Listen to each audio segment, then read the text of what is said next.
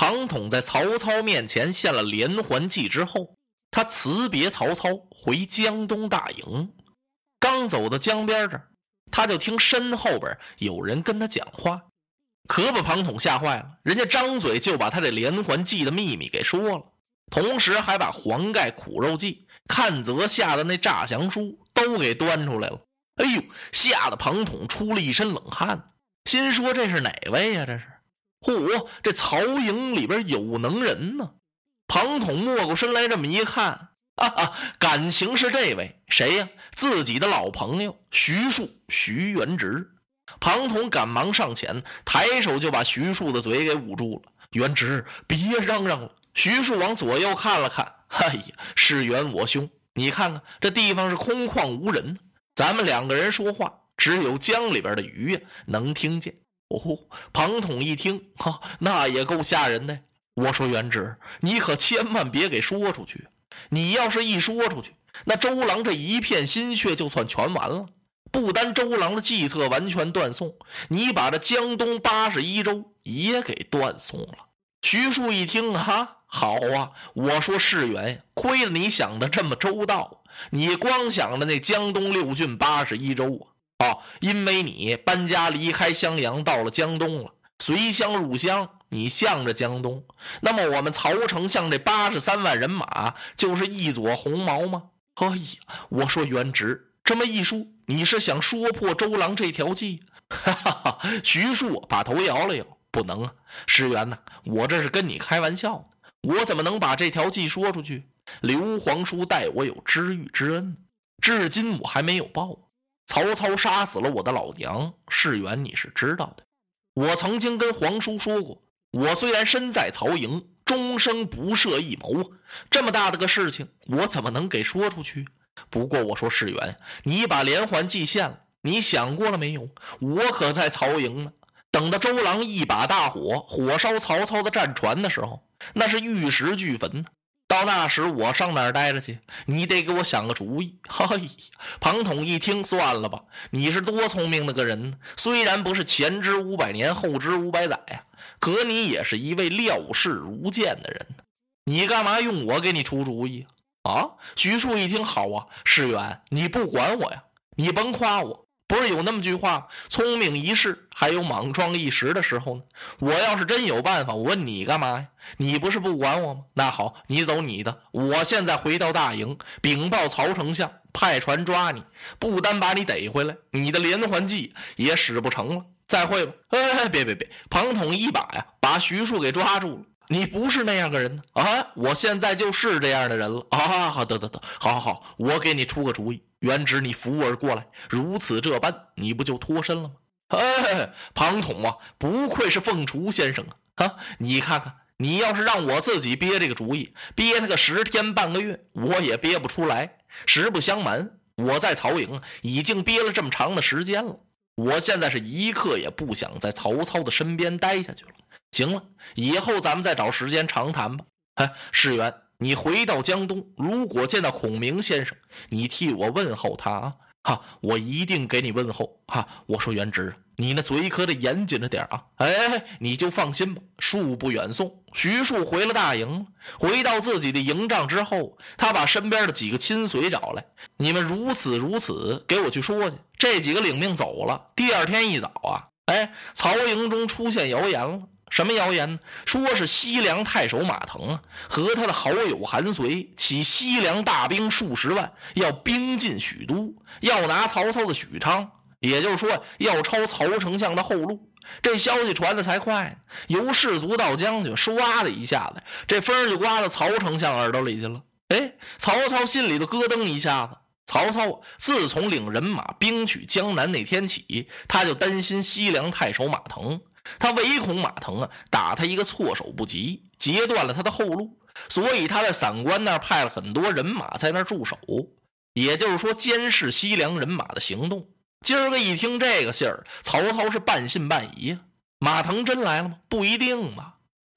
那也可说不定啊，万一他要来了呢，我还真不得不防啊。曹操想到这儿，把众家谋臣给找来了，说你们都听到了吧？如今有人传言，西凉马腾和韩遂要进兵许昌，咱们怎么办呢？就是说咱们这江东这仗还打不大呀？咱是把人马撤回去还是怎么地？众谋士一听那哪行，已经和周郎是箭在弦上，那怎么能撤兵呢？不撤兵，那马腾要取我的许都，该怎么办呢？这么着吧，派个探报去得了。丞相打探打探虚实，然后回来听他一报。曹操摇了摇头，那多耽误事儿，派探报去打听明白了再等回来，说马腾来了，咱们想回兵也来不及了呀。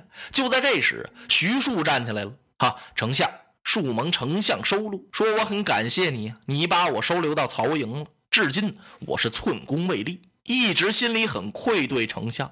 今日我想和丞相您请一支将令，带几千人马兵进散关，监视马腾。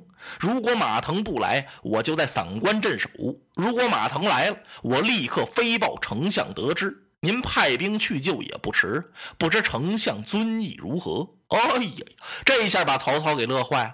你看看，曹操心说这人呢，他都怕感化呀，就是铁石心肠，我也能给你捂热乎了。虽然说徐母死了，徐庶一直很不高兴，但是我没有错待他呀。今儿可他自动请令了。本来徐庶也不错，谁说没给我出过谋划过策呀？那在长坂坡前不是给我出过主意吗？曹操一想，反正那主意也不太怎么样，就因为他这一说，所以我要活赵云，不要死子龙，让这位赵云将军给杀了个七进七出啊！那是过去的事情了。现在徐庶又来讨令，这可太好了。原直如果兵进散关，监视马腾，那我没有什么顾虑了。散关的人马也归庶公统领，归你带。当即曹操拨了3000人马，派臧霸为先锋。徐庶是立即起兵，他一刻也不想在这儿待着了。在曹营他是瞧哪儿哪儿别扭，看哪儿哪儿运气。所以请令之后收拾收拾，连夜一声炮响，拔营起寨走了。怎么这么痛快呀？这就是庞统给徐庶出的那主意，那几句耳语你只有如此才能脱离曹营。这就是凤雏一语教徐庶，好似游鱼脱掉钩。徐庶走了，曹操也放心了。第二天一早，曹丞相吃完了早饭，带着几个谋士出来散散步。哪儿是散步？曹操想看一看那大船小船连接的怎么样了。走出营房来一看，哎呦，今儿这天气怎么这么好啊？晴朗天空，是万里无云，连块云彩丝儿都没有。那浩瀚的长江是风平浪静。曹操一回身，问身边的谋士程昱：“程先生，今儿个是几儿啊？”“启禀丞相，今天是建安13年冬11月15。”“哦，原来是个望日。”“朔望之期嘛，朔初一，望15啊。”曹操点点头，程先生，丞相，今儿晚上在长江龙头战舟上设摆酒宴，我要大宴文武，饮酒赏月。遵命。等到天刚一眼擦黑啊，那皎皎月光映入长江，长江就好像一条飘动的素白色的锦缎一样。曹营的水寨大寨灯火齐明，映红了半边天。那连环战舟是一字排开，正当中是一只龙头凤尾舟，那就是曹操的帅船。桅杆顶上高悬一面大旗，素白缎色的帅字旗，掐金边走金线，红飞火焰，上拿金线绣出几个大字：汉丞相。曹是迎风飘摆呀。左有许褚虎贲军，刀枪如麦穗；右有张辽弓箭手，是剑戟似麻林。每个船头上都暗藏着弓弩手啊！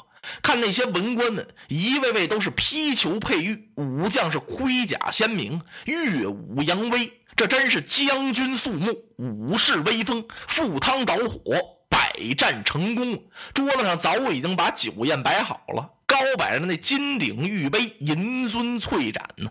今儿晚上吃什么呀？那太丰盛了。燕窝鱼翅，全羊莽肉，驼峰熊掌。这不是要开仗了，得饱餐一顿。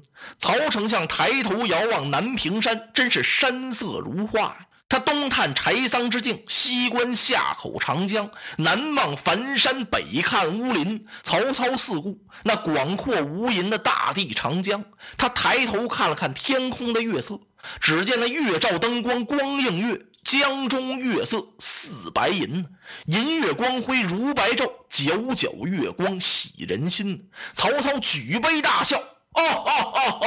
列位大人，将军请了。